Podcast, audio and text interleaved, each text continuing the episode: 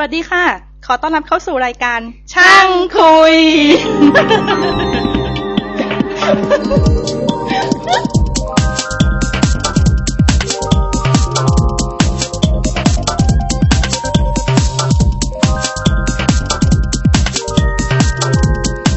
ครับ สวัสดีครับ ขอต้อนรับสู่ช่างช่างคุย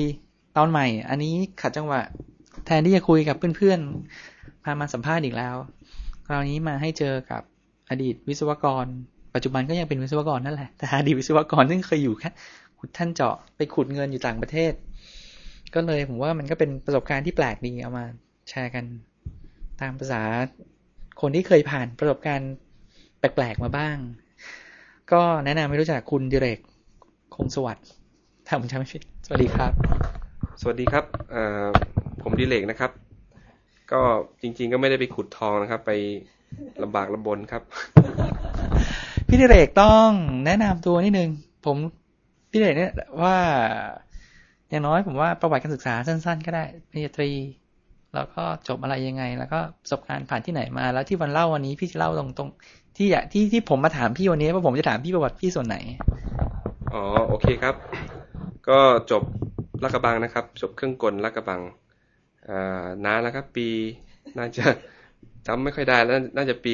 90 90 ครับ อ่า91 โทษทีครับ แล้วก็จบโทที่ AIT นะครับ ในส่วนของ Renewable Energy Resources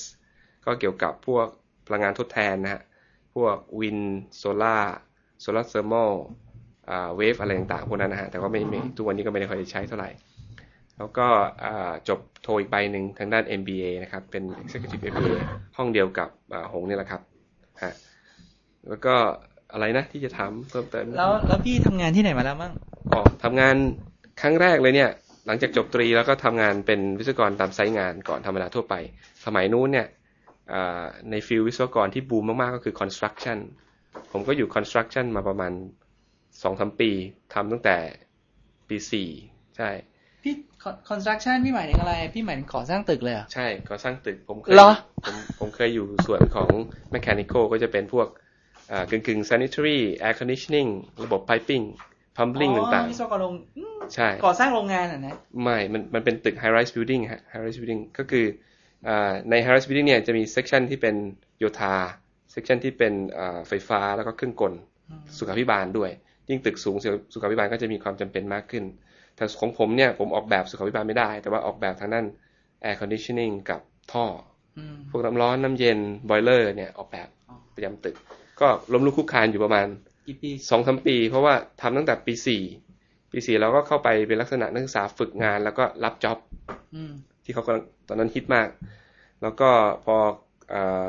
ทำไปปีแรกก็เออเริ่มติดใจ แล้วก็เพื่อนรุ่นนั้นเนี่ย ผม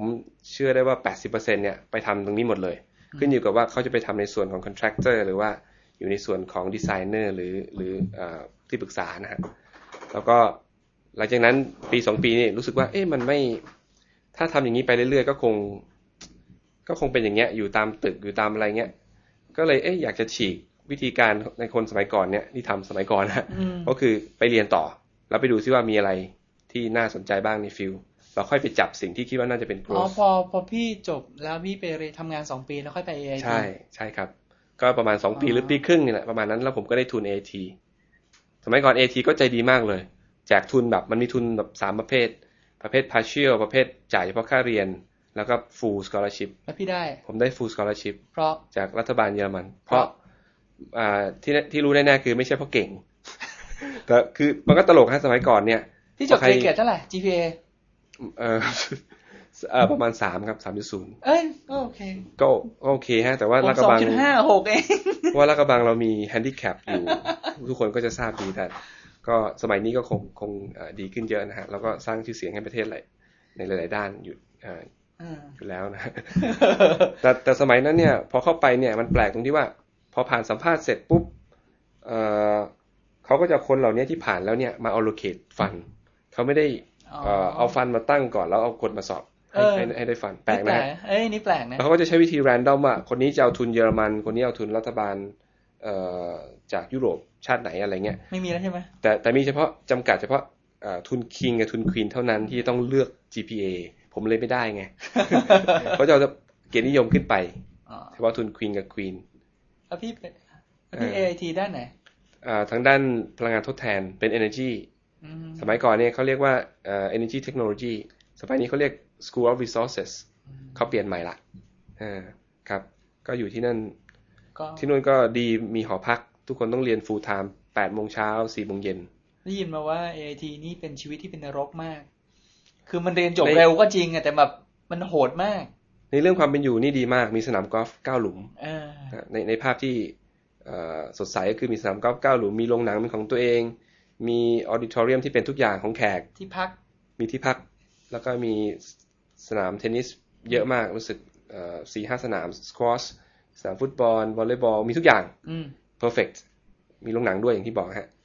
เอ่อแต่ว่าตอนช่วงเรียนเนี่ยคุณแทบจะไม่มีเวลาไปทำสิ่งเหล่านี้เลย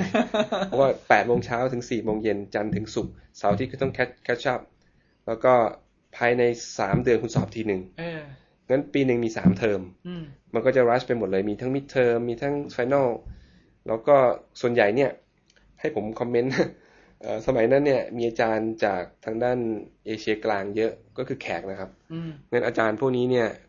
คือสมองเขาจะมีความจุมากกว่าพวกเรานะฮะเขาก็จะให้พวกเราเนี่ยจำอะไรบางอย่างที่จำแล้วมาแข่งกันเขียน มาแข่งกันเขียนดีกว่าเป็นข้อสอบเนี่ย มันก็จะเป็นเล่มๆนะฮะต้องเขียนกันเป็นหลายเล่มอะแล้วก็คอยแม็กซิกันแล้วส่งอาจารย์ ถ้าใครเขียนเยอะก็ ก็ได้ไปก็ดีก็ได้ไปเออซึ่งส่วนใหญ่เราจะได้กันแค่ B plus อ๋อก็ดีละ B plus แล้วพอพี่จบ AIT มาได้งานที่ไหนต่อ ก็ได้อ่าชลัมเบอร์เจครับชลาก็โบเจเริ่มชลาโบเจดูเกรด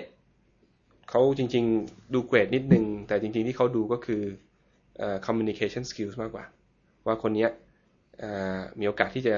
โตในองค์กรเข้าไหมข้อแรก แล้วก็คุยรู้เรื่องหรือเปล่าทำไม communication คือคือจับมานั่งคุยกันอย่างนี้เนี่ยนะใช่เขาจับมานั่งสัภษณ์อย่เดียวเลยเนี่ยน background เป็นอีกเรื่องหนึ่งสกรีนเกรดมาแล้วแหละระดับหนึ่งใช่ใช่ถูกต้อง แล้วก็มานั่งคุยกันอาจจะจาก ห้าสิบหกสิบคนเอ่อแล้วก็ scope down ลงมาอาจจะเหลือสิบคน แล้วก็มานั่งจากสิบคนก็เหลือสองคนคนหนึ่งฮะเออเหรอแล้วแล้วพี่ก็คือได้ Schlumberger Schlumberger ใช่เป็นบริษัททำธุรกิจอะไรครับอ๋อผมพี่ต้องลืมบกอธิบายให้ฟังเออโอเคโอเค จะได้ต่อเนื่องเออเอ่อในใน oil and gas business เนี่ย มันจะมีอยู่หลาย section เอ่อ upstream เราเรียก upstream ภาษาเทคนิค upstream downstream midstream นะครับ ในส่วนของ upstream เนี่ยชลามูจี involve ตรงนี้หนักมาก ๆ เพราะว่าเป็นส่วนที่เราออกไปหา hydrocarbons hydrocarbons ที่ว่านี่ก็คือเอ่อแก๊สกับน้ำมันนะอืมซึ่งไอของพวกเนี้ยมันจะไม่อยู่ในที่ที่ศิวิไลอะมันจะอยู่ในทะเลกับอยู่ในป่าอืมส่วนใหญ่ฮะชามาเจก็จะมีธุรกิจในเครือของเขาเป็นบริษัทในกลุ่มเขาเนี่ยเข้าไป support ในเรื่องเอ่อเอ่อธุรกิจบริการเพื่อจะหาสิ่งเหล่านี้ครับ อันนี้คือตัวหลัก นี่หมาย เมื่อกี้พี่พี่บอกว่า upstream ใช่ที่เขาพูดได้จบ mid อ๋อ downstream แล้วโอเค mid คือ midstream ก็คือส่วนที่เป็น pipeline พอหลังจากสำรวจเจอเอ่ออ่าเจอน้ำมันขึ้นมาเนี่ยต้องส่งน้ำมันหรือแก๊สเนี่ยเข้าฝั่งก็จะมีท่อ ระบบท่อก็ต้องมีระบบ processing ก่อน แล้วก็มีระบบเอ่อเพิ่มความดันอ่าส่งเข้าฝั่งนะครับ ตัวนี้จะเรียกว่า midstream พวกนี้บริษัทใหญ่ๆคือบริษัทเอ่อไม่มันใช่ชลามแล้วใช่ไหมชลามคือคนที่ไปขุดให้เจอก่อน บริษัทส่วนใหญ่ หมายถึงงั้นเหรอส่วนใหญ่จะเป็นบริษัทของประเทศนั้นๆ เป็นหลัก โดยเฉพาะในโลกที่สามแต่ในโลกที่เขาดีเลกูเลตแล้วในอเมริกาเนี่ย หลายบริษัทที่เป็นเอกชนสามารถยึดครองท่อได้อืมแต่ส่วนใหญ่อย่างเอ่อในโลกที่สามเช่น รัฐบาลจะเป็นคนอ่ารัฐบาลเป็นคนทำองเพราะว่าเป็นเงินมหาศาล เป็นท่อนะฮะอืมเป็น infrastructure ตัวหนึ่ง แล้วก็ส่วนใหญ่เนี่ยในช่วงก่อสร้างเนี่ยจะมีบริษัทมากมายที่มาลงทุนก่อสร้าง แต่พอก่อสร้างเสร็จเนี่ย ก็จะ handover ให้กับบริษัทชาตินั้นๆ ดูแลครับอย่างของเราเนี่ยก็มีปตทดูแล ท่อ3,000-4,000กิโลเมตรเนี่ยจากอ่าท่านเจาะเข้ามา ผมผมก็เห็นภาพแต่อ่านี่คือนี่คือ mid midstream midstream ใช่ midstream midstream ถ้าบ้านเราก็คือปตทใช่คือแต่ปตทอาจจะจ้าง Nacap อาจจะจ้างอ่ามีหลายบริษัทอะอืมทำเสร็จแล้วก็ handover กลับมาปตทเป็นคนเปิดประมูลนะอืมแล้วแล้วก็ก็แล้ว downstream downstream ก็จะเป็นพวกเอ่อธุรกิจปลายน้ำที่ take เอาไฮโดรคาร์บอนเนี่ยมาแปรรูป ก็จะเป็นรูปของ petrochemicals อืมเช่นอ่าโรงงานพลาสติกต่างๆ โรงไฟฟ้าอ๋อพวกนี้คือ downstream พวกโรงงานอ่าพลาสติกพวกนี้ก็จะมีหลากหลาย เช่น ถ้าคุณใช้แก๊สเราจะเรียกว่า olefin base อ่าถ้าคุณใช้น้ำมันเราเรียก naphtha base อ่า olefin base ก็มา derive ได้หลายหลายหลายอย่างอืมเช่นอ่าทำโพลีโพรไพลีนอ่าทำ polyethylene เป็น low density อ่า polyethylene หรือว่า high density อะไรพวกเนี้ยเป็นพลาสติกถุงพลาสติกที่คุณใช้เนี่ยมันมาจากแก๊สธรรมชาติ นั่นคือ ethylene base ครับถามเดี๋ยวนะครับเอ่อเพราะฉะนั้นชลามโมเจเนี่ยทำธุรกิจหลักในส่วน upstream นี่คือคำตอบที่ถูกต้องเออแล้วอย่างพวก Exxon Mo Exxon Mobil พวกเป็น Chevron คำถามที่ดีพวคกรับอันพวกนี้อยู่ไหน ส่วนใหญ่พวกนี้หนักไปทางเขามีทั้งสองฝั่งเขามีทั้งส่วนของอ่า upstream แล้วก็ downstream ในส่วน midstream เนี่ยเขาลงทุนในบางประเทศ แล้วก็ไม่ลงทุนในหลายประเทแต่ศแต่มิสตรีมส่วนใหญ่มันโดยกั้นโดยสัมปทานคือเขาไม่ให้ทำถูกต้องไม่อย่างงั้นพวกนั้นเข้าไปหมดแล้วใช่ใช่ไหมครับใช่ในในส่วนของ upstream เนี่ยเขาจะแบ่งสมอ่าแบ่งสมปทานแบ่งสมบัติเนี่ยกับประเทศนั้นๆที่เป็นเจ้าของ เช่นเชลเอาไป20นะ แล้วก็รัฐบาลเอาไป80ก็ก็ว่ากันไปฮะแล้วก็มีระยะเวลาผูกผูกขาดกันเชลก็จะมีธุรกิจเป็นลักษณะเราเรียกว่า operating company อืม operating company พวกนี้จะเทคหรือไปไปประมูลสัมปทานมาอืมแล้วจากนั้นค่อยมาจัดสรรหาหาผู้รับเหมาเพื่อค้นหาไฮโดรคาร์บอนอืมฮะแล้วก็เชลเองก็มีโรงงานเป็นโรงกลันอืมในส่วน downstream พวกนี้ก็ก็เหมือนกันลักษณะเหมือนกันในบางประเทศเนี่ยเขาไม่ให้ผูกขาด เออเขาเรียกอะไรเออมีมีบางส่วนผูกขาดโดยรัฐบาลแล้วบางส่วนก็เปิดเป็นเอกชนเข้ามาลงทุนได้เนี่ย เชลก็จะเข้าไปถือส่วนส่วนเช่นบ้านเราเป็นต้น ตอนนี้เชลขายขายไปละ ขายให้ปตทไปละในส่วนโรงกลัน อ๋อเออแต่ก่อนเนี่ยเขามีโรงกลันเป็นของเชลทำไมเขาขายอะก็ปตทต้องการซื้อแล้วราคาดีเขาก็เลยขายเออเชลก็ขายไปละครับ แต่แต่ชลัมเบอร์เจเนี่ยอืมทำแค่อัพทำแค่ upstream แล้วเป็นส่วนบริการเท่านั้น เช่นเอ่อจะไม่ถือครองหลุมเจาะ จะไม่ลงไปประมูลเพื่อจะได้สัมปทาน แต่จะจะบริการให้ เขาเป็น specialist ในในจุดนั้นจริงๆ เป็น niche มากเออ มันเป็นไม่ไม่ใช่ไม่น่าจะมีคนรู้จักมากๆใช่เลยถ้าอในย่างนั้นในโลกนี้มีอยู่สองสามสามเจ้าดัง ๆ ที่ทำนะ มี Western Atlas แล้วก็ Halliburton Schlumberger ก็ Wes tern ที่แปลว่าตะวันตะวันตกตะวันตกใช่ Western Atlas Atlas แล้วก็ผมไม่รู้ nationality นะ น่าจะเป็นอ่าอเมริกัน แล้วก็อีกอันหนึ่งอะไรนะอ่า Halliburton Halliburton Dick Cheney เป็นเจ้าของ อ๋ออ๋อเหรอ ใช่ แล้วสามก็คือ Schlumberger Schlumberger แล้วใครคือใช่นึ่งสองสามนำ เบอร์หนึ่งในตลาดใช่ไหมอ่าสลัมเบอร์เจ เพราะว่าเขาใช้เทคโนโลยีเป็นตัวหลักที่ lead business ทั้งหมดอืมเพราะ Halliburton เองเนี่ยมีธุรกิจมากกว่า Schlumberger เขามีธุรกิจ consultancy energy management อะไรต่างๆ คือเขาเขาใหญ่กว่านะฮะอ่าแต่ว่าใน sector เนี้ยใน upstream เนี้ยแน่นอนคนที่ invest เยอะในเรื่องเทคโนโลยีก็น่าจะเป็นคนที่สามารถคือคือ lead lead ได้ดีกว่าอืมถ้าถ้าผมพูดผิดบอกชลัมเบอร์เจจะมี จะมีข้อมูลระดับหนึ่งว่าตรงไหนจะมีอ๋อไม่ชลัมเบอร์เจอยู่ไม่ไปขุด ต้องมีคนมาจ้างชอ่าลัมเบอร์เจโอเคไปขุด เป็นคำถามที่ดี เราพูดถึงเรื่องของ life cycle หรือว่าพูดถึงเรื่องของ business cycle ของ upstream เอ่อขั้นแรกเลยเนี่ยเอ่อจะรู้ว่ามีน้ำมันหรือมีก๊าซที่ไหนเนี่ยเอ่อทำยังไง ก็ต้องเออใช้ภาพถ่ายดาวเทียมก่อน ดูคร่าวๆว่า เอ๊ะเอ่อพื้นโลกตรงนี้น่าจะมีน่าจะนะ ใช้ความน่าจะเป็นทั้งนั้นนะ เอ่อน่าจะมีน้ำมันมีก๊าซหรือเปล่ามีไฮโดรคาร์บอนหรือเปล่ารู้ได้ไงจากนั้นพี่อันนี้ผมก็สงสัยมาตั้งนานแล้วนะเขาเขาใช้พี่พี่รู้ไหมเขาใช้สถิติหลักสถิติว่าลักษณะหุบเขาแบบนี้ลักษณะ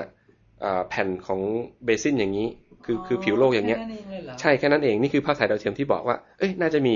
การเดนส์หรือว่าภาพถ่ายดาวเทียมที่เอ่อผ่านช่วงเวลามาว่าเออมีการเปลี่ยนแปลงของผิวโลกตรงนี้นะ น่าจะมี จากนั้นเขาก็จะทำ seismic อืมก็คืออา มี geophones อ่ารับเสียงมีตัวกำเนิดเสียงมีตัวรับเสียงอ่าแล้วก็จาก seismic เนี่ยจริง ๆ มันสามารถจะให้ข้อมูลเอ่อเป็นสามมิติได้ว่าความหนาแน่นของชั้นดินหรือชั้นหินเนี่ยอืมเอ่อลงไปลึกประมาณเอ่อผมตัวเลขแน่นอนผมไม่แน่ใจนะฮะแต่เราสามารถที่จะได้ข้อมูลสามมิติอืมในเขตนั้นๆในพื้นที่นั้นๆได้เลย เช่น ในระยะสองหรือสามกิโลเมตร ตารางกิโลเมตรอืมอืมฉลามอยู่ตรงไหน ฉลามตรงนี้ก็มีเอ่อฉลามได้ข้อมูลไปแล้ว สั่งให้ไปทางหรือฉลามมีตั้งแต่ต้นแล้วเอาข้อมูลไปขายเฮ้ยจ้างผมขุดเขาผมรู้เขาไม่มีเขาไม่มีข้อมูล คือเขาไม่ขายข้อมูลทางด้าน geo เอ่อ satellite เขาเขามีไม่ไหมมีไม่มีเขาไม่มี แต่เขาจะมีเริ่มตรงเอ่อ seismic อืมบริษัทสมัยนั้น เราเรียกว่า Schlumberger ผมจำชื่อไม่ได้น่าจะเป็น Schlumberger geo ผมจำชื่อไม่ได้อะเอ้ยงานนี้ใครเป็นคน initiate อะเอิ่ม ส่วนใหญ่เป็น operating company เป็นคนจ้าง หลังจากที่ Shell Exxon อ่าอ่าอะไรพวกเนี้ยได้งานมาแล้วเนี่ยอืมก็จะเปิดประมูลไงฮะอ๋อว่าใครเป็นคนทำงาน seismic Schlumberger ก็ไปประมูล บางครั้งก็ได้ exclusive อืมก็ไม่ต้องประมูลก็ก็ได้งานเลย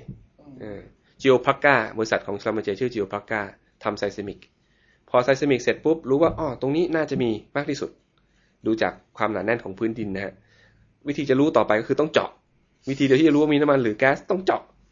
ก็ต้องเจาะให้พรุนนะฮะแทงหวยเลยนะเนี่ยแทงหวยครับ ต้องเจาะให้พรุน ก็จะใช้เอ่อเอ่อชามเจก็จะมีพิเศษที่เรียกว่า Sedco Forex สมัยนั้นนะฮะ สมัยนี้ก็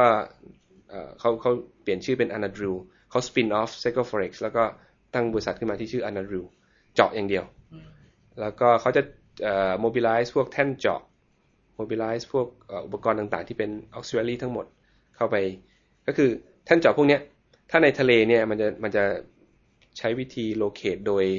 ยิงขึ้น satellite แล้วก็ดู latitude longitude ของโลก แล้วก็เคลื่อนเรือไปไปที่นั่น position เสร็จปุ๊บ ก็ขึงทั้งหมดลงสะดือทะเลอืมแล้วก็ run ไปลงไปติดกับตัวสะดือทะเล แล้วก็เริ่มเริ่มเจาะมันก็จะเป็นช่วงช่วงความลึกนะฮะแต่ละความลึกเนี่ยเอ่อก็ต้องลงเกี่ยวกับ casing ลงซีเมนต์อืม Schlumberger ก็จะมีบริษัทที่ทำซีเมนต์เรียกว่า Dowell Dowell Dowell นะฮะอืมตัวนี้ก็จะ เอ่อเป็นคนเสริมความแข็งแรงให้กับหลุม ไม่ให้หลุมพังเอ่อมี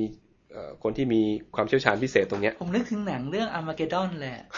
ที่มันตอนต้นๆที่มัน หนังเรื่องนี้เป็นหนังที่ทำให้ภาพธุรกิจน้ำมันผิด จริงว่า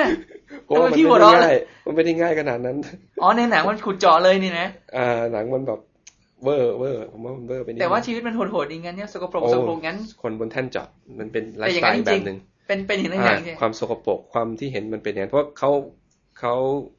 เขาเรียกอะไรเทคช็อตบนแท่นเจาะจริงอะอืมแต่เรื่องระบบระเบิดนี่ไม่รู้ว่าเขาเขาทำฉากยังไงนะแล้ว ผมติดใจพี่พูดว่าขุดให้พรุน ก็คือพี่พี่เทียบได้ไหมอย่างสมมติสนามฟุตบอลหนึ่งสนามเนี่ยพี่ขุดใหญ่เท่าสนามฟุตบอลหรือว่าเล็กหรือว่าใช่จริง ๆ ยิ่งขุดมากเขาก็ยิ่งรู้มากว่าทิศทางของน้ำมันจะเป็นยังไง เพราะว่าใช่แต่เวลาเวลาตีตารางในการขุดเนี่ย ว่าลงไปในแผนที่เท่าสนามฟุตบอลสิบสนาม เราจะขุดอย่างนี้ภายในเวลากี่เดือนอย่างนี้เหรอหรือหรือหรือยังไงหรือว่าเขาขุดอันเดียวจเขาบจะมีการวางแผนการขุดใช่ หรือการสำรวจนะครับ คือเออในธุรกิจตรงนี้เนี่ยแบ่งเป็นสองส่วน คือส่วนที่เป็นสำรวจ อีกอันหนึ่งก็เรียกว่าผลิตอืม exploration and production แยกกันนะครับอืม exploration เนี่ยเป็นอ๋อเหมือนปตทเลยนะ ใช่ PTP ใช่ PTEP เนี่ยตั้งขึ้นมาเพื่อการนี้โดยเฉพาะอืม exploration ก็ทำหน้าที่หาไปว่าอ่าแนวโน้มน้ำมันเนี่ยเพราะน้ำมันพวกนี้มันมันวิ่งได้นะอยู่ใต้ดินอืมมันเหมือนกับน้ำบาดาลอะอืมคือมันมีเทรนด์ที่จะวิ่งขึ้นไปข้างบนอืมอ่าจุดที่ดีที่สุดสำหรับการผลิตก็คือไปเทคที่อยู่บนสูงสุด จุดสูงสุดก่อนอืมจากนั้นค่อยมาเทคจุดต่ำสุด คือไล่ลงมาอ๋องั้นเราจะรู้ได้ไงเราก็ต้องเจาะเป็นแมทริกซ์อืมแล้วก็เอาตรงนั้นอะมาทำโมเดลอืมซึ่งสิ่งพวกเนี้ย geologist หรือนักธรณีวิทยาจะช่วยช่วยเอ่อในการแปลข้อมูลอะไรต่างๆ แล้วก็เอาไปพลอตเป็นเอ่อ 3D อืมเราจะได้รู้ว่าโอเค แผนการผลิตคุณควรผลิตที่สูงก่อนหลังจากนั้นก็เลื่อนไปตรงต่ำเพราะว่าเออโทษทีต่ำที่ลึกก่อนอืม take production จากที่ลึกสุดก่อนอืมหลังจากนั้นวิ่งขึ้นไปจุดสูงสุดอืมเพราะว่าแก๊สเนี่ยมีหรือน้ำมันเนี่ยมีเทรนที่จะมูฟจากอืมตัวต่ำขึ้นสูงใช่ไหมฮะมันจะระเบิดขึ้นมาใช่มันยิงขึ้นมาใช่ไหมใช่เพราะถ้าเกิดคุณผลิตตรงนี้ปุ๊บพอน้ำมันคุณหมดเนี่ยเขาสิ่งที่ดันน้ำมันขึ้นมาผลิตตรงเนี่ยปุ๊บนี่คือจุดจุดที่ต่ำที่สุดเดี๋ยวใช่อันนี้ใช่มันเป็นเสียงผม ไม่เห็นภาพ อ๋อ ครับครับครับมันจะอ่ามันจะผลิตตรง ถ้าเกิดผลิตตรงที่ต่ำที่สุด ใช่จากแล้วนึกภาพตามนะ ถ้าเกิดผลิตต่ำที่สุดเนี่ย ผลิตไปเรื่อยๆ สักวันหนึ่งเนี่ย น้ำที่ดันน้ำมันขึ้นมาเนี่ยอ่าเอ่อเราจะไม่ได้น้ำมันละ จะได้น้ำแทนถูกไหมอ่าหลุมนี้ก็ต้องทิ้งไปอ๋อเราก็ต้องเลื่อนท่อไปผลิตสูงขึ้นมาหน่อย เพราะฉะนั้นเราเพราะฉะนั้นตัว simulation model ตรงเนี้ยแป๊บเดียวอะเมื่อกี้ถึงตรงไหน อ่า เมื่อเมื่อกี้คุยกันเรื่องเจาะเอ่อสองคนใช่ไหมใช่ผมผมผมพยายามจะให้เห็น มองเห็นภาภาพพความสำคัญว่าทำไมเราต้องมี 3D profile ตัวนั้นอืมเพื่อที่จะเอ่อ make decision นะนะว่าการแผนการเจาะจะเป็นยังไงบ้าง เพราะฉะนั้นในเรื่องของเอ่อการเจาะเยอะๆเนี่ย มันช่วยให้กับให้ช่วยทำช่วยให้เราทำโปรไฟล์กับ 3D ได้ดี แล้วจากนั้นเนี่ยคนที่เป็นเจ้าของหลุมทั้งหมดเนี่ยก็จะมานั่งวางแผนว่าอ้าววันนี้เจาะวันนี้เรา take production จากหลุมที่เอ่อห้าสิบใน field นี้ แล้วอีกสองปีถัดมาเราจะเปลี่ยน production มาเป็นหลุมนี้แทน อ่าก็ก็นี่คือจำไปนิดหนึ่งตรงที่ว่า พอเราเจอแล้วว่าน้ำมันกับแก๊สอยู่ที่ไหนเนี่ยเราเก็บข้อมูลแล้วละเรียบร้อยละข้อมูลตัวเนี้ยอ่าหลังจากได้แล้วเนี่ยเราเราจะปลักหลุมไว้อืมปลักคำว่าปลักก็คือ เราใส่เขาเรียกคริสต์มาสทรีคริสต์มาสทรีก็เหมือนกับเหมือนเหมือนเหมือนท่อน้ำอะไอไอตัวแท็บปิดน้ำไว้เอ่อรอวันที่พร้อมที่จะเปิดก๊อกแล้วก็เอาน้ำมันมาใช้อืมปิดไว้ อย่างพันหลุมในในฟิลนั้นๆอาจจะมีสักเก้าร้อยหลุมปิดแล้วอีกร้อยหลุมผลิต ลักษณะนั้นอะเฮ้ยนี่นี่ขุดกันเป็นร้อยๆเลยอะโอ้บางทีบางหลุมนี่ บางที่ในผมผมไม่รู้ว่าลานกระบือมีเท่าไหร่นะแต่ผมเชื่อว่าเป็นพันแต่ว่าหลุมที่ผมเคยไปทำที่พม่าเนี่ยสี่พันหลุม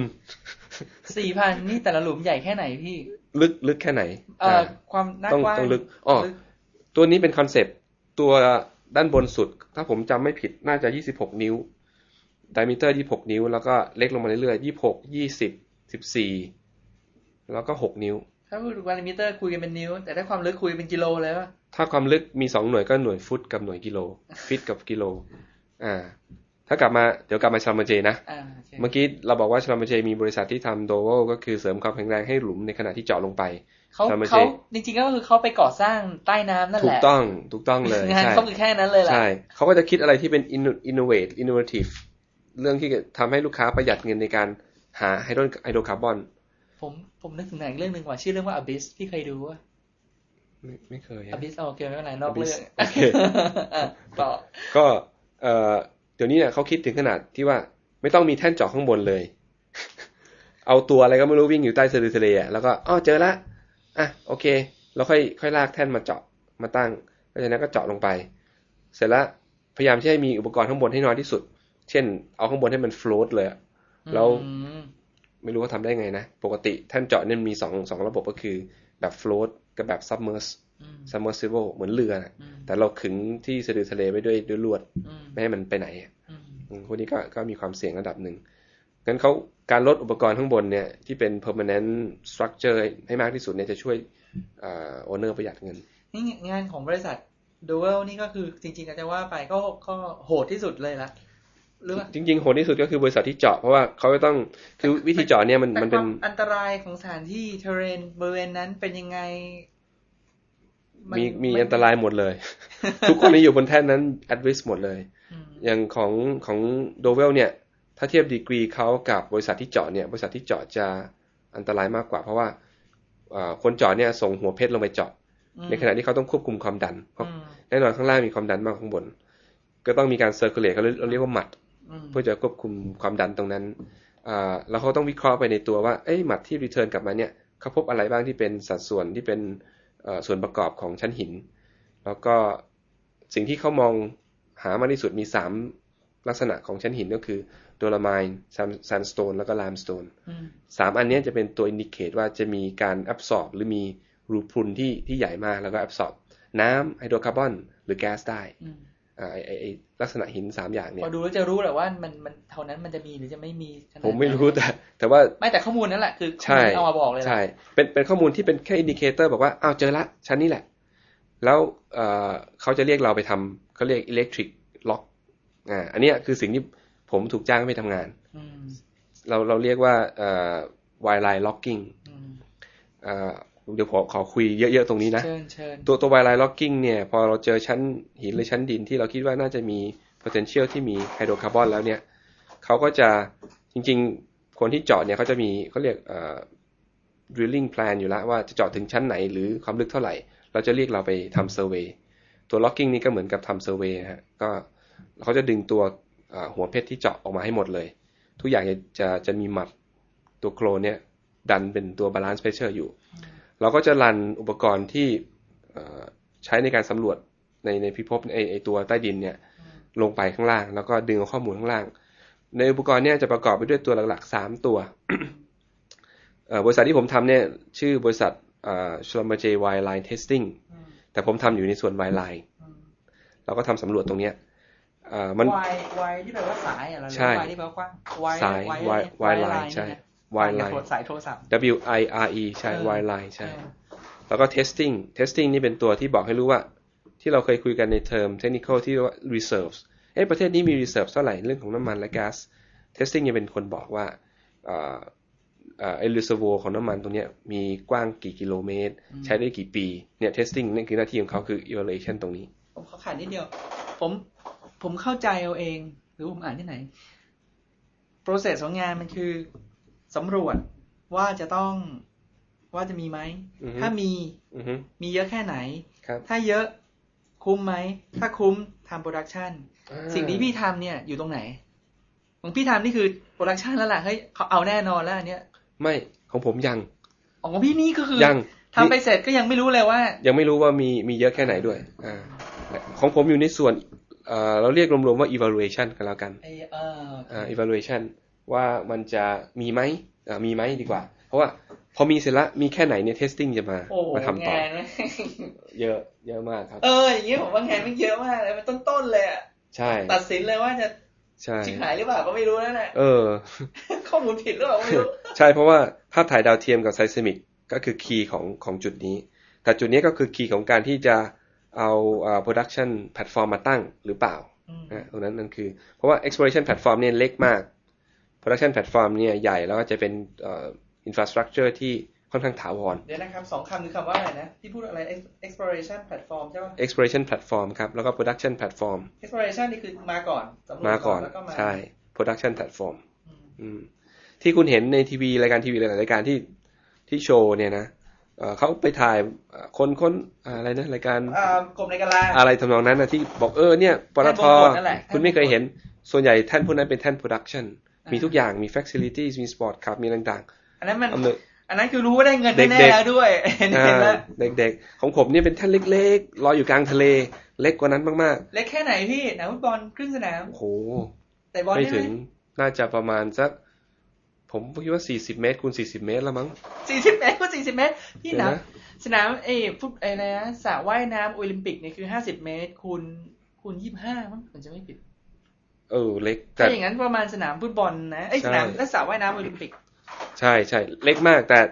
บางที่อาจจะทำใหญ่ก็ได้คือนั่นคือที่ที่สุดที่ที่ผมเคยขึ้นไปนะอืมคือเรามีเรือมาจอดเทียบแล้วก็เรือตัวเนี้ยช่วยเราเยอะเพราะว่าเรือนี่จะมีพวกห้องบริการมีบังสำหรับนอนมีอาหาร แต่ตัวแท่นจริงๆมันเล็กมาก เป็นแท่นชั่วคราว ที่เขาแต่เราไปอยู่เร็วไปนิดนึงเร็วอืมเร็วไปนิดนึงอ่าฮะหน้าที่ของพี่คือ อ่าพี่อยู่ตอน exploration ใช่ผมอยู่ส่วน ex- exploration เดี๋ยวขอเล่านิดนึงเกี่ยวกับเชิญเชิญ exploration นี่ทำอะไรตรงตรงนี้เอาเฉพาะสโคปตรงนี้เลย ที่ผมพูดค้างไว้นะฮะ มีอุปกรณ์อยู่ 3 ประเภทที่เราใช้เพื่อพยายามที่ identify ว่ามีไฮโดรคาร์บอนหรือเปล่าอ่าตัวแรกคือ electric ใช้ไฟฟ้า electric logging tools อืมตัวที่ 2 คืออาสิ่งที่เราเรียกว่าตัว nuclear logging tool อืมใช้สารนิวเคลียร์ ตัวที่3ก็คืออา magnetic logging tool อืมมีมีสามประเภทหลักๆ ในสมัยนั้นนะฮะอืมสามตัวเนี้ยอาลองในสนึกมัยภาพเยตามนะ ประมาณยุค90ปลายปลายๆใช่ใช่อ่าอ่าเอ่อลองนึกภาพตามนะฮะ เราจะมีอุปกรณ์พวกเนี้ยติดอยู่ปลายสายที่เป็นเคเบิลอืมเคเบิลพวกนี้มันเป็นเคเบิลพิเศษอืมทำพิเศษเลยคือเอ่อให้ความแข็งแรงในการยึดอุปกรณ์หนักอืมแล้วก็ในขณะเดียวกันเนี่ยส่งข้อมูล ระหว่างอุปกรณ์ตัวเนี้ยขึ้นมา processing computer บนบนผิวโลกบนบนฝั่งนะฮะอืมอ่าบนฝั่งที่ว่านี่โทษทีฮะบนผิวน้ำแล้วกัน บนสิ่งที่ผมนั่งอยู่นะฮะอืมอ่ามันให้ความแข็งแรง แล้วก็มีความจำกัดในเรื่องการส่งข้อมูลขึ้นมา มีแค่เจ็ดเจ็ดไลน์อิเล็กทริกไลน์ข้างใน แล้วก็เอ่อมันถูกเอ่อเขาเรียกอะไร wrap ถูกเอ่อถูก wrap protect ด้วยตัวคล้ายๆ เป็นสลิงเป็นลวดสลิงอืมเพราะฉะนั้นลวดสลิงของเราเนี่ยจะ ช่วยในการเอ่อ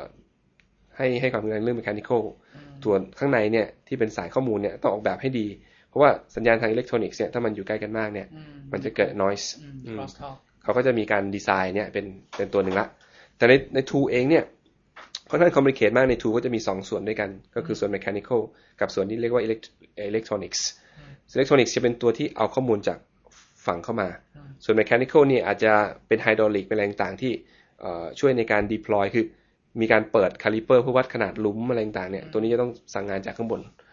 เอ่อในส่วนอิเล็กทรอนิกส์พอ take ข้อมูลจากอย่างไฟฟ้าเนี่ย เราจะ inject ไฟฟ้าเข้าไปใน formation แล้วก็รับกลับมาในส่วน detector จากนั้นก็ส่งข้อมูลที่ได้จาก detector ตัวนี้ขึ้นไปบนฝั่ง ขึ้นไปบนบนผิวน้ำอืมในผิวน้ำเราก็จะมีเครื่องคอมพิวเตอร์ take ข้อมูลตัวเนี้ยอืมเราก็อ่านออกมาเป็นมิลลิโวลต์ตัวมิลลิโวลต์ตัวเนี้ยที่มันวิ่งไปวิ่งมา ตลอดเวลาที่เราเคลื่อนอุปกรณ์จากปลาย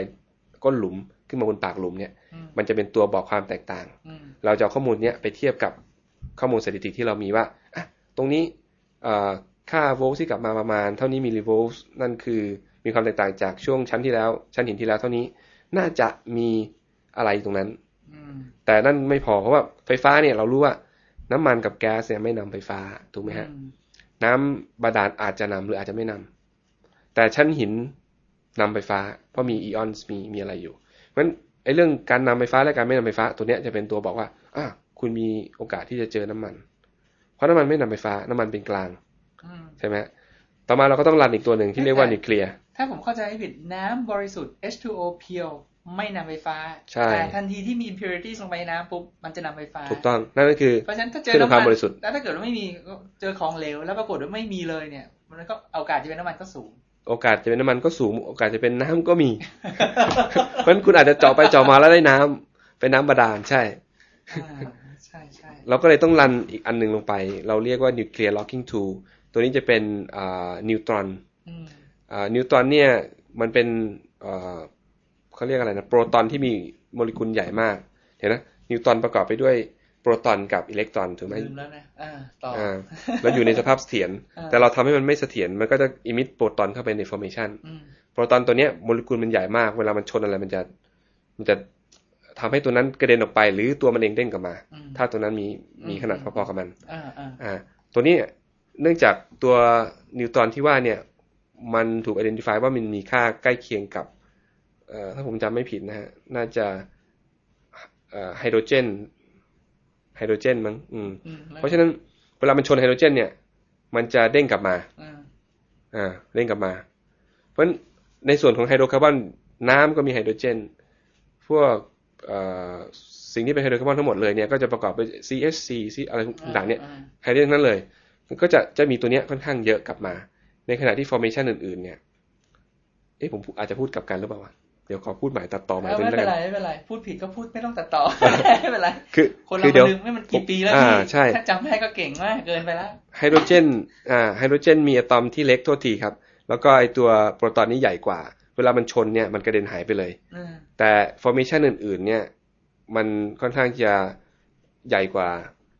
ไอไอโปรตอนตัวเนี้ยงั้นโปรตอนจะเด้งกลับมาเพราะถ้าเกิดคุณเห็น counts ที่กลับมาเยอะ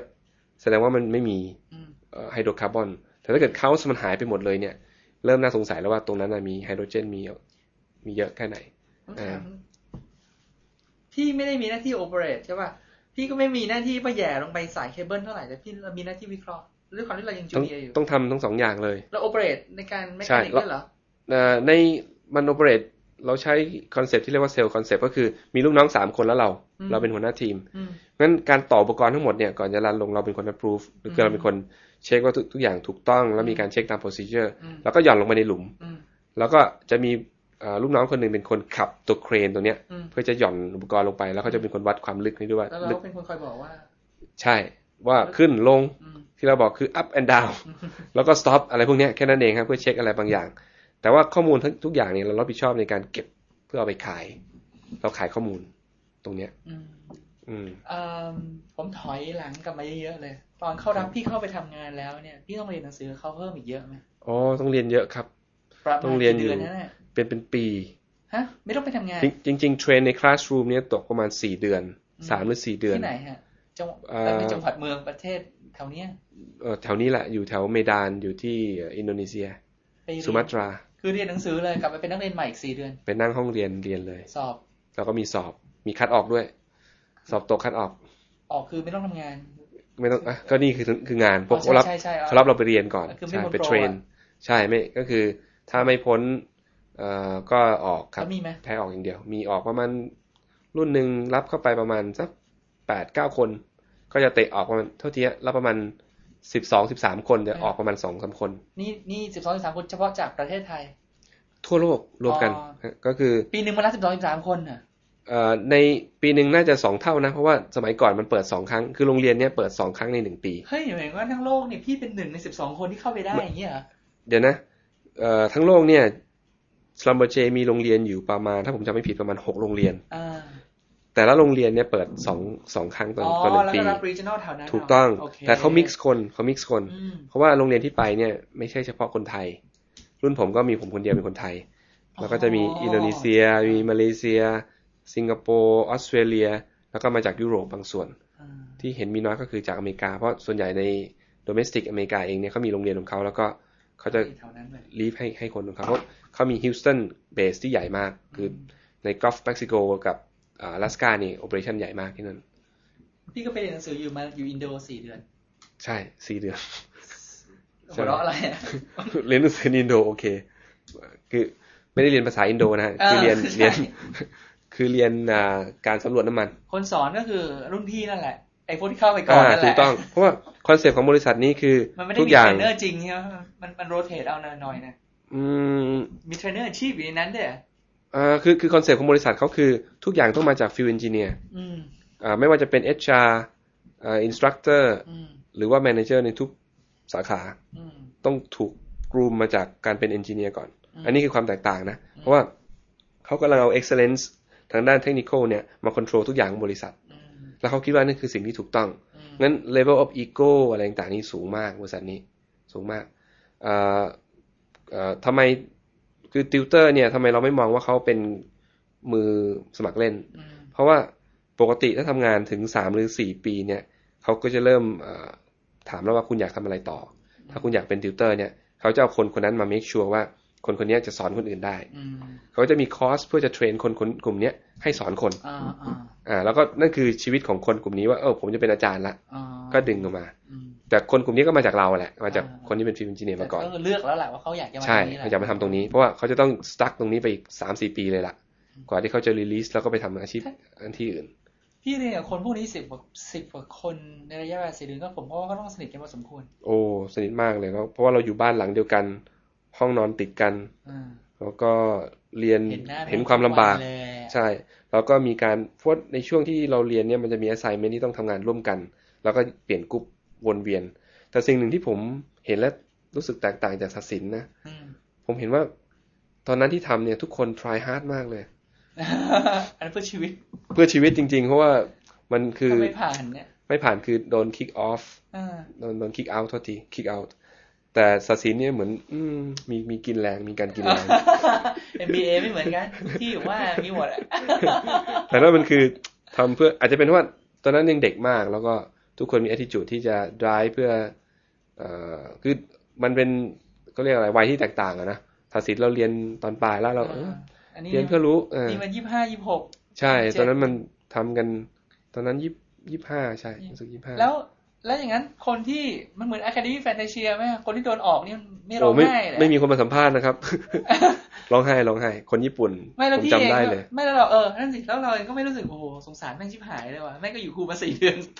ก็สงสารแต่เราคีปคอนแทคไป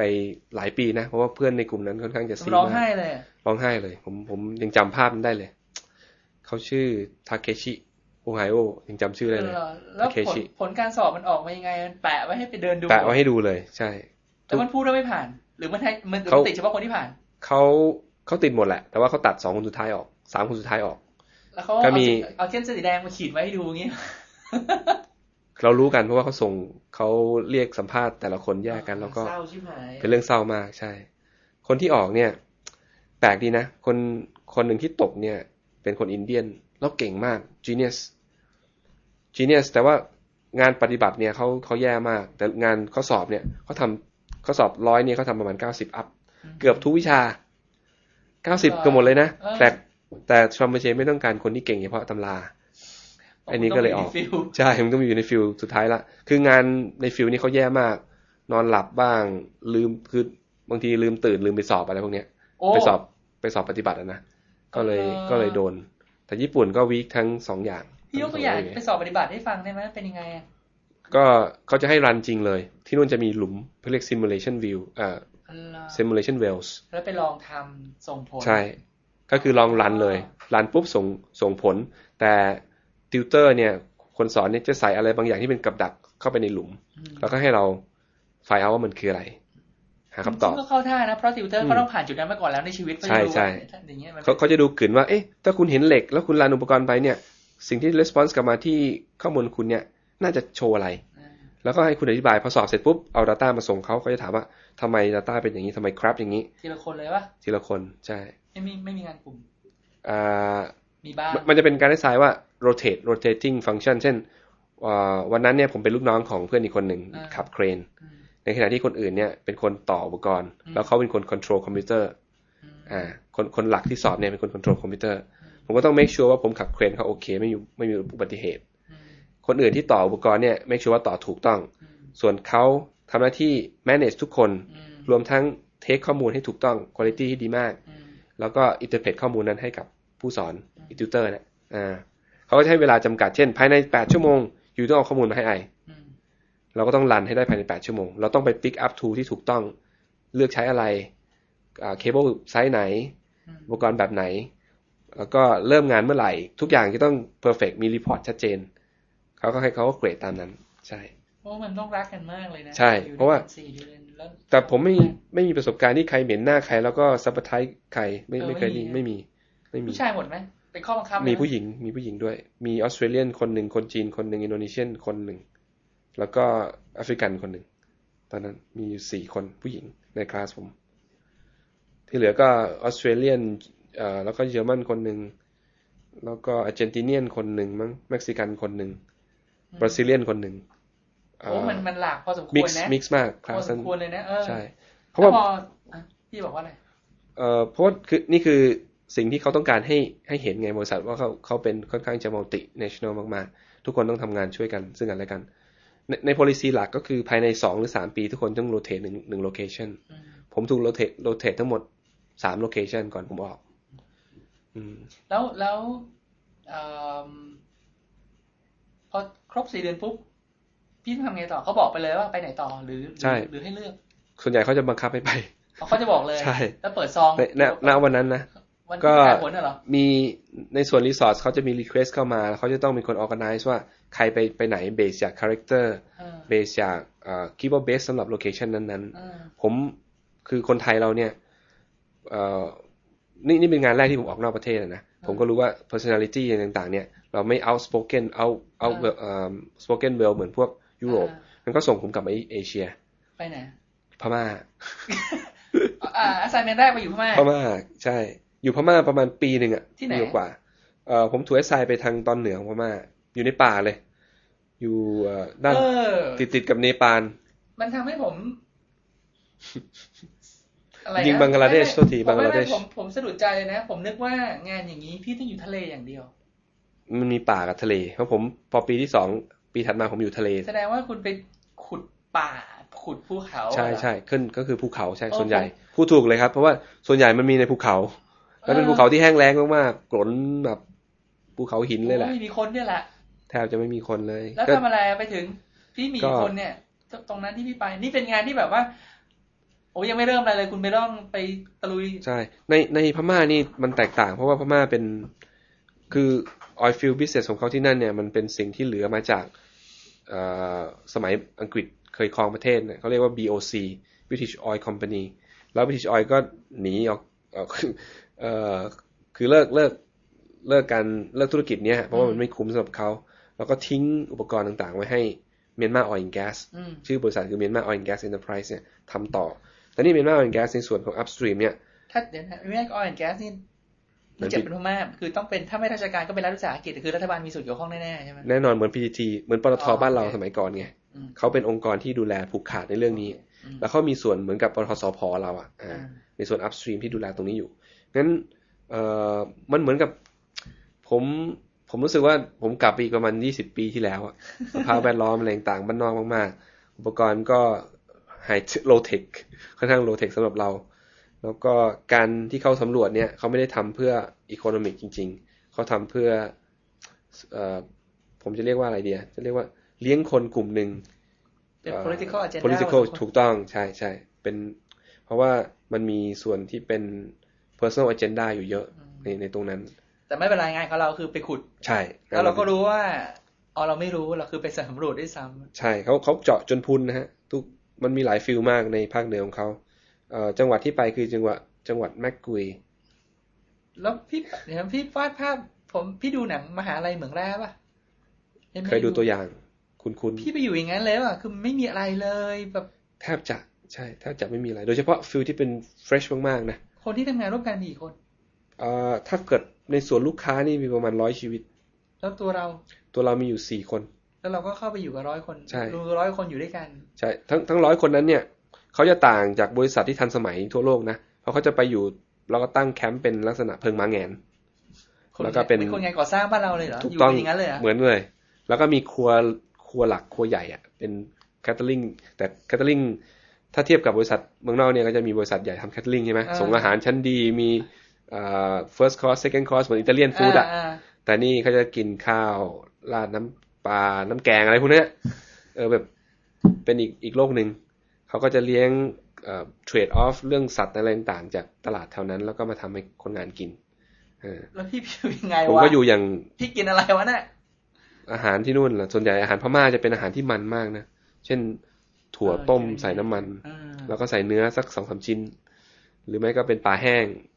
แล้วส่วนใหญ่จะใส่พริกเยอะ แต่แต่เราไม่ใช่วันนั้นคัม p านีในแง่ผมว่าเหมือนกับฝรั่งเออคุณเป็นอย่างบ้านเราเนี่ยมีเพื่อนหลายๆคนอย่างไอ้นบเนี่ยอือฮึคือ คุณเป็นตัวแทนบริษัทนะ ให้เงินมาก้อนหนึ่งคุณไปขายฝรั่งยังไงก็ได้ เอ้ยขายคนไทยด้วยกันอย่างนี้ยังไงก็ได้อืมแต่ของพี่ไปเนี่ยไม่มากก็น้อยก็มีมีตัวแทนบริษัทอยู่ที่นั่นบ้าง หน้าที่ของเราคือไปเป็นงาน engineering จริงๆในใช่ปะในฟิลหลักที่เรารับผิดชอบนี่คือ man oil field ตัวนี้ถ้าพูดในคนที่อยู่ใน oil field แถวๆนี้เขาจะรู้จักกัน เรามีออฟฟิศที่นั่น ออฟฟิศนี่คือ headquarter ของ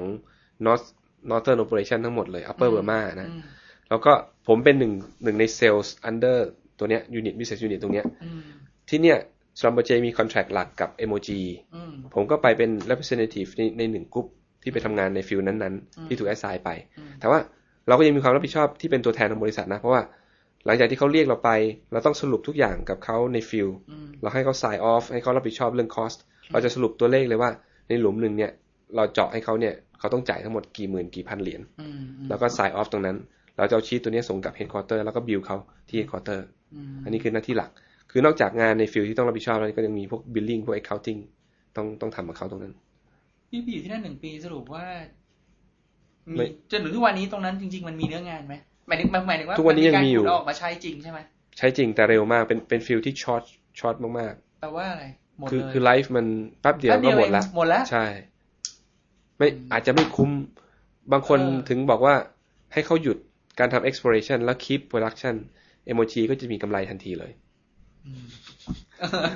เพราะว่าถ้าเกิด exploration ของยูนะ ไม่ได้เป็นสิ่งที่เพิ่ม reserves นะยูอย่าทำดีกว่า เพราะในในอย่างที่เราเคยเรียนอะอืมถ้าคุณเจอ reserves มากแค่ไหน ตัวนั้นจะเป็นตัว hit เรื่อง growth ของของบริษัทคุณ ตัว PE คุณก็จะเพิ่มทันทีอืมแต่ถ้าคุณไม่เจอเนี่ย แล้วคุณต้อง keep spending ไปเรื่อยๆเนี่ย มันจะเป็นผลลบมากอืมๆก็มีมีหลายมีกูรูในชัมโบเชหลายๆคนเคยวิเคราะห์ว่าเออ ถ้าเขาหยุดทำ exploration เนี่ยเอ่อเขาอาจจะ มีกำไรเพิ่มขึ้นทันที แต่เขาก็ปิดปากคือเขาเขาอยากได้ธุรกิจนี้อยู่แล้วเพราะเราทำเฉพาะ exploration เราไม่ทำ production ไงอ่าไม่ได้งานเราเท่าไหร่ใช่พูดมากไปก็เท่าใช่นั้นเขาอาจจะมีเหตุผลเขาอย่างอื่น ใช่ใช่ถูกต้อง ก็อยู่ที่นั่นปีกว่าๆแล้วก็ย้ายไปอยู่ที่อังกฤษซึ่งคนละเรื่องเลย ขอแป๊บหนึ่งหนึ่งปีตรงนั้นเนี่ย พี่มีโอกาสกลับบ้านอะไรยังไงไหมสวัสดิการเขาจะให้คือยังไงอยู่สองเดือนกับบ้านสิบห้าวัน คือ work on two months off two weeks ประมาณเนี้ย แต่สองเดือนที่เราอยู่ก็คือแทบจะเจ็ดวันต่อสัปดาห์เลยหรือเปล่าทำงาน ใช่ งานเป็นงานลักษณะรับผิดชอบไม่ได้ตอกแบอ่าบอ่าไม่เสาร์อาทิตย์อ่าคุณจะหยุดไม่หยุดก็เรื่องของคุก็ณเรื่องแต่ว่าของคุณแต่ว่างานต้องเสร็จอืมงานต้องเตรียมอย่างดีต้องไม่มี failure เขาจะมีการวัด failure แล้วก็ feedback ด้วยเก็บเป็น recordแต่สองอาทิตย์ที่กลับมาเนี่ย คุณจะต้องอยู่ในจุดที่เขาสามารถติดต่อคุณได้ตลอดเวลาหรือเปล่าสองอาทิตย์ช่างมันคุณจะไปไหนก็ได้ ไม่ได้อยู่ใน base ต้องอยู่ในแคมป์ เราต้องอยู่ในแคมป์ไม่ผมหมายถึงว่าสองอาทิตย์ที่กลับมาเมืองอ๋อไทยเอ่อสองอาทิตย์ที่อยู่ในเมืองไทยใช่เราจะไปไหนก็ได้ เพราะสมัยนั้นโทรศัพท์มือถือมันอืมไม่ไม่เร็วยังไม่ขนาดใช่เนี้ยยังไม่ขนาดนี้ใช่ เพราะฉะนั้นเอ่อเราเรามีอีเมลอะเขาเขาติดต่อเราในอีเมล แต่ว่าขึ้นอยู่กับเราเช็คหรือไม่เช็ค แต่สองเดือนนั้นน่ะเออสองอาทิตย์นั้นน่ะ เราจะเทคเลยว่าเราเราเป็นอิสระถูกต้อง โอ้ก็โอเคนะ คือหนุ่มโสดไม่มีพันธะใช่เดี๋ยวผมว่าเรื่องเงินอีกที แต่ว่ามีเงินได้รายได้มหาศาลนี่ก็คือสองอาทิตย์ก็ก็เอาให้คุ้มเหมือนกัน ใช่ก็ถือว่าได้เรื่องเหมือนกันอะสองอาทิตย์เอาเรื่องเหมือนกันพอพอถึงวันที่สิบสามวันที่สิบสี่อากาศขี้เกียจชิบหายเลยดิก็อยากกลับไปแต่อ้าวว่าทำไมอะอ้าวมันใช้ใช้ไปแล้วก็ต้องหาคืนเนี่ยใช้ไปเยอะก็ต้องหาคืน มี motivation นี่อะพร้อมละ เราจะกลับไปทำต่อละอะไรเงี้ยพอโอเคเออพอหมดพม่าไปอังกฤษ ไปอังกฤษต่ออยู่ที่ทะเลเหนือ ด้านบนสุดเลยอับดีนอ่าไอร์แลนด์นะสกอตสกอตแลนด์สกอตแลนด์เออทำอะไรเหมือนเดิมเหมือนเดิม แต่ที่นู่นจะเป็น base ที่ใหญ่ใหญ่ที่สุดของ Schlumberger